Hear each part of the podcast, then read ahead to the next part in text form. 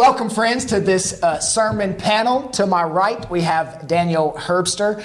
And uh, as you know, he's an elder at Faith Family Church. We have a wonderful elder team here. He likes classical music, and I like rap and country music. He likes Shakespeare plays. And I'm looking forward to the Michael Jordan documentary that's coming out on Sunday. Hey, me too. So I we have Michael and Jordan. Oh, we have that's best. We have white collar, and then we have no collar. All right, and then over here to my left, we have Mike Workman with the strong beard game. That's right. And um, with Martin Lloyd-Jones and, and Charles Spurgeon. We've, we brought the best to you people today. Um, we've been friends for a long time, and Mike has just been a real encouragement to me. I hope I've been an encouragement to you as well. God led him to our church, and we are, we're excited to have him here. Um, also gives wonderful, gentle rebukes. I do remember one of my sermon rebukes one time from him. He said, uh, I didn't plan to say all this, but he said, he, he said uh, I've, I've only heard you not speak with authority one time when you're preaching. This is before you were a member of our mm-hmm. church. I don't know if you remember. Oh, yeah, but you I remember. Were, you yeah. were listening to all of our sermons, and then you were texting me each Monday, mm-hmm. and um, you said when you when you deal with issues of what God says about money, when you speak on money, you don't speak with the same authority with anything else. So the next Sunday, I, I stood on a pulpit and I had a handkerchief, and I was and, uh, where God speaks yeah. with authority. I want to speak with authority, and so that that helped me.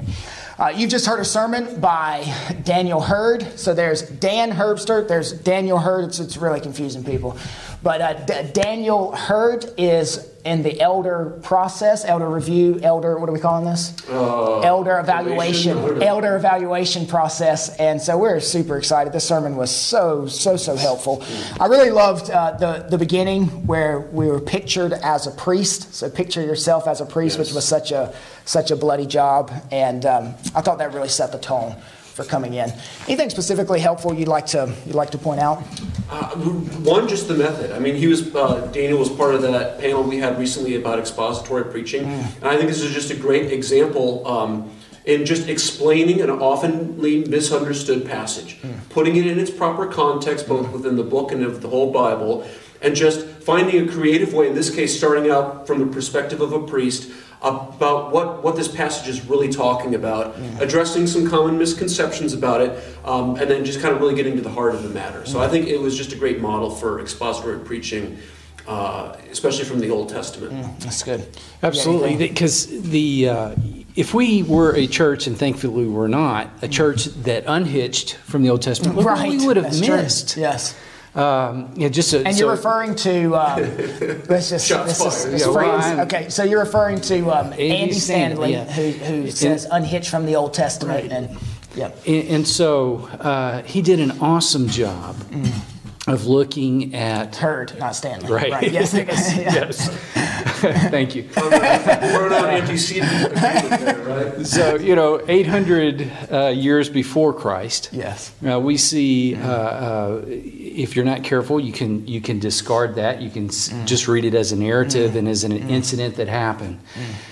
But in, instead, what we get is this beautiful picture of of a forgiving God that keeps mm. His promise mm. that He yes. talks about over and yes. over, mm. and the priesthood that was fulfilled in Jesus mm. Christ. Yes. So that's what we miss mm. when we don't go to the Old Testament. Yes. Yeah. That was great. Um, I, I liked how he he.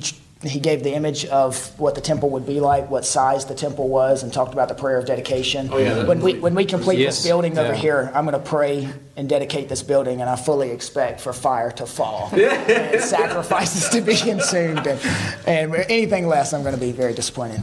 Okay, so let's talk about, there's a particular controversial phrase here in verse fourteen. If my people who are called by my name humble themselves and pray and seek my face and turn from their wicked ways, then I will hear from heaven and will forgive their sin and heal their land. So this is this is a prayer that's prayed often. I was in a church of of um, six thousand members, but two thousand attendants. Mm-hmm. And so this was a mega church in Knoxville, and they consistently made this prayer about America. They even had a song, um, Heal Our Land, and it was just like a big choir singing it, and you know, American flag waving, and let's talk about that, okay? As as Hurd said, we can often banister that, is the word he used. So we can we can banister that. Mm-hmm. We can lift that as a as a prayer, as a promise to our nation. Do you want to just speak on that for a little bit? Well, yeah. As someone who, an evangelical Christian who has been involved very much politically, and I still believe that's mm. important in the right way for, yes. for Christians who have that calling to be salt and light in the public uh, political realm. I heard that a lot with my from my fellow evangelicals, very sincerely praying that prayer out of context. Mm. And, uh, and, and and I love how Daniel just lovingly uh, yeah. addressed why that's not the, the proper application of that, but yet also had that, that loving Uh, idea of hate. Well, it's not something that you come down in an unloving spirit on someone mm, about. That's good. Um, yeah. Because while while that that that we shouldn't pray that out of context, the heart behind that is definitely valid. Mm. Daniel mm. Uh, prays and confesses his sins and the sins of his people. Mm. Uh, uh, Paul specifically commands mm, us good. to pray for those who are in authority, mm. uh, and by implication, all of our fellow citizens as well. Uh, Jeremiah talks about, well, when you're in captivity, you need to do work for the blessing of your captors, mm. and you want to seek the prosperity of the Babylonian Empire mm. while you're there. And of course, you tie that to the New Testament, where Peter basically says all of us believers are exiles in this present world. Mm. So yes, there's all kinds, uh, and then there's uh, Christ's command to love our neighbors as we love ourselves. That has political implications mm. as well. So the heart behind that of wanting to, to cultural reform and wanting greater justice uh, in our immediate communities, in our, in our nation, and in the world, that that that heart is really good. So I love how he um, uh, validated that heart, that heart to pray for our nation and our fellow mm. citizens, while yet also just lovingly saying, listen, this is not what that passage is about. Mm, that's good. It's really good. Uh, yeah, I think I think he did a really good job of hitting older brother, younger brother. Yes. Because I would have went at that passage like, you... you're an idiot. Don't pray this about America. And then, and so he did in a much nicer way.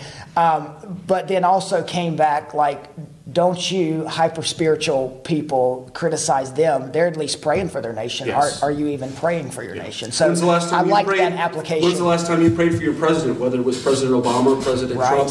Yes. Uh, have you, have you, uh, you've uh, spouted off on Twitter, but have you actually prayed for your elected officials? Yes. Yeah. Yes. Good question. Yeah. Twitter's a horrible, horrible place. To I'm glad you can keep track yes. of it for me. yes. I don't have patience. So that is a wonderful prayer to pray. It, it is, you just can't claim the promise. Mm-hmm. So you can't say that this is a promise about America, or this is a promise about China, or this is a promise about Honduras. And the danger of that, if, if you look at it as a promise to your nation, then what if you do all of these things? Let's say, what if you, if my people who are called by my name humble themselves? So what if you humble yourself? What if you, and pray, and seek God's face? And what if you turn from your wicked ways? What if you do everything in the verse, but your nation, whether it's Ethiopia, Honduras, United States, is not healed?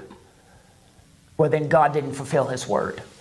So this this is not a, a promise for our nation. It, it is a it is a wonderful, as you said, to pray that for your nation, but it's not a it's not a promise that you can claim. And so that would be the error that I think we see in a lot of churches. You want to touch on that? Yeah, the we obviously would love to see this. We would love to see God's people um, uh, do these things, mm. and let's see what God would do. Mm. But I think you, you said it correctly. Uh, it, it, it's not a promise for the United States. It is a promise specifically uh, at this time and in this place. Mm, that's good. That's good.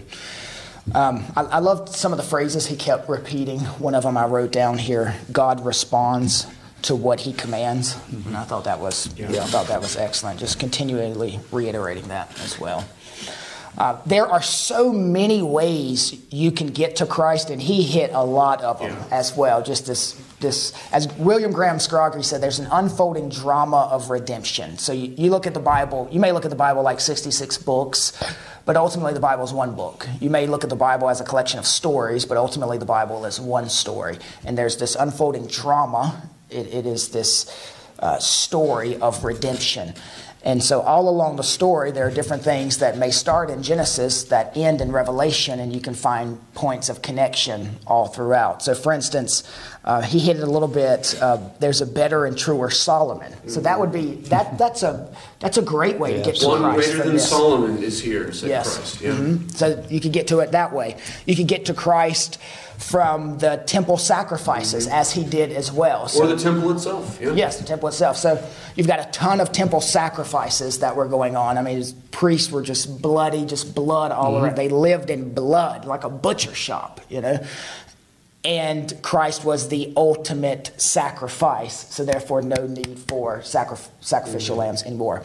Then you've got, as you said, the temple itself. So there's a whole temple theology. Yeah. You know, you've got the tabernacle, you've got the temple, carrying all the way from, you know, really Destroy Genesis this body, to Revelation. In three days I will raise it up. Yes. Raise it up. Yep. Um, then you have the land. So the land itself. So God's always, in a in a sense, kind of had a land.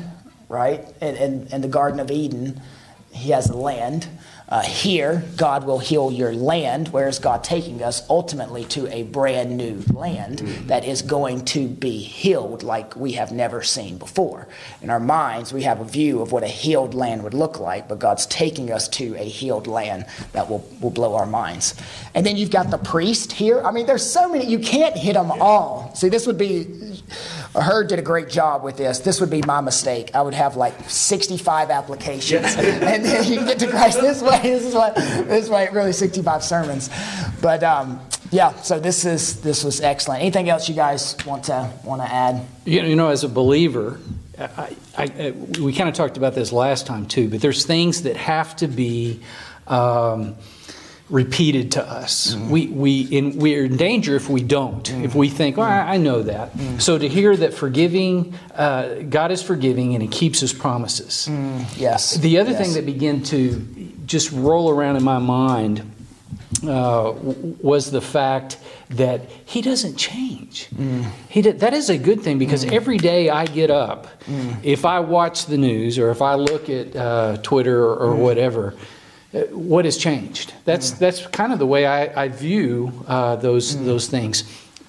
God doesn't change. Mm. Mm. That brings a lot of comfort to me mm. as a believer. I think mm. it should. Uh, you know, that's so good.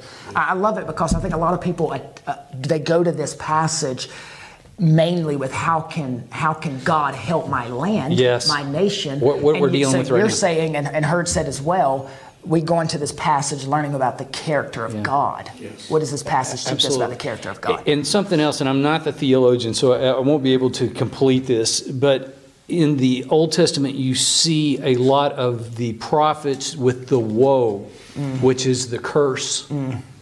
And in the New Testament we see Jesus was with the blessed. Mm. Uh, and so we see the blessings coming mm. in. And so uh, for, for whatever reason, that began to roll around in my mind too. And I, and I uh, kind of just connected that in a very simple way, that Jesus completes all this uh, yes. for me as a believer. Yes. yes. And that's good to look at this passage. When we say... When we say you moralize a text, which is what a lot of people do in the Old Testament... Um, how can I imitate what's going on here? Mm. When ultimately the message of Old Testament narrative is how can you know the character of God, yes. not how can I imitate what's going on here. So you saw it demonstrated in the sermon. You, you hear it um, fleshed out in the heart here. God is revealing Himself through this text, and don't minimize it by saying it says something about your particular nation. It, it says something about who you are, needing to be saved as a sinner, and it says something about who God is. Yeah, and I was just going to say, that was my big, the thing I appreciated most uh, about this sermon is how grounded it was in the character of God. Mm. Uh, obviously, we know that there are imperative commands in there, and that there often is part of application. There's a, you should do this in light of this truth. Mm. But I loved how he began and ended this sermon with a statement. His main idea, he didn't call it his main idea, but it was obviously it was, Uh, was grounded in the character of God, that yes. God is a forgiving God yep. who always keeps His yes. promises. He repeated it twice at the beginning. His final words, I believe, were that statement about God's character. He was alluding to it all throughout, and that's what, and that's how he primarily connected it to Christ, was in God's character. And so often we rush to like, okay, what should I do in response to this passage? And so much more fundamentally, we need, what is my God like? And I think he modeled that so well from this passage. In a passage that could lend itself to a lot of, this is what we should be doing and and he got right. he got the cart uh, uh, the horse before the cart, um, and was a, a a Mary sitting at the feet of Jesus before he became a Martha, mm, busy doing good. things. That's good. The, the, the one sticks out, obviously that one, but God turns enemies mm. to friends. Mm. Amen. Mm. It's Ephesians and that is me. Yes. that yes. that is me. Mm. Yes. And I, if not. Uh, For him, where would I be? Yes, I wouldn't yes. be his friend. I would yes. be his enemy. I mean, there's two choices, friend or enemy. Yes. That would be where I would be. Mm. Yeah, it's amazing. It's amazing. We serve a, a um, powerful God. A God powerful, full of grace, majestic too. God. Yes. Yeah. yes, yes. So next week, you are preaching, continuing your First John series. Mm-hmm. Is that correct? It is, yeah. I've been uh, digging through the passage. There's a lot there. So the big challenge has been, like, how do I boil this down and get just some, some main ideas for me and for my listeners to get. But I'm I'm really excited about it. It uh, basically, is, as kind of a, a teaser, it's uh, it's basically a paternity test. Mm. How to know if you are a child of God I like or a that. child of the devil. Yes. Yeah. And I, I think I'm going to do a whole bunch of those like trashy daytime talk show type illusions yes. about you know the big reveal. Like you always thought this guy was your father, but, but can you bring the, the paternity test results out now? Speaking so, of speaking we'll of. Uh, Jerry Springer. Spoiler alert. Yeah, yeah that was that was the environment I grew up in, actually. Uh, then after that week, then I come back with Daniel chapter four. So we will continue our Daniel mm, series after that. No matter yes. what goes on with Corona, we'll continue on with that. So thank you for joining us today. All right. Thank you for listening to this resource of Faith Family Church. We gather on Sundays at four ninety-five Hugh Hunter Road in Oak Grove, Kentucky, and are a short drive from Fort Campbell and Hopkinsville, Kentucky, as well as Clarksville, Tennessee. For more information, visit our website, my faith family church dot com.